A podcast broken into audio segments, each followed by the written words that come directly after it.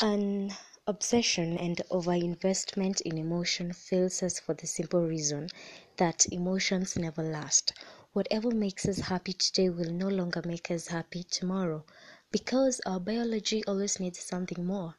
A fixation on happiness inevitably amounts to a never ending pursuit of something else a new house, a new relationship, another child, another pay rise, and despite all of our sweat and strain, we end up feeling eerily similar to how we started inadequate. Psychologists sometimes refer to this concept as the hedonic treadmill, the idea that we are always working hard to change our life situation, but we actually never feel very different. This is why our problems are recursive and unavoidable. The person you marry is the person you fight with. The house you buy is the house you repair. The dream job you take is the job you stress over. Everything comes with an inherent sacrifice.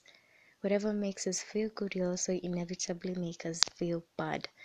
What we gain is also what we lose. What creates our positive experiences will define our negative experiences. This is a difficult pill to swallow. We like the idea that there is some form of ultimate happiness that can be attained.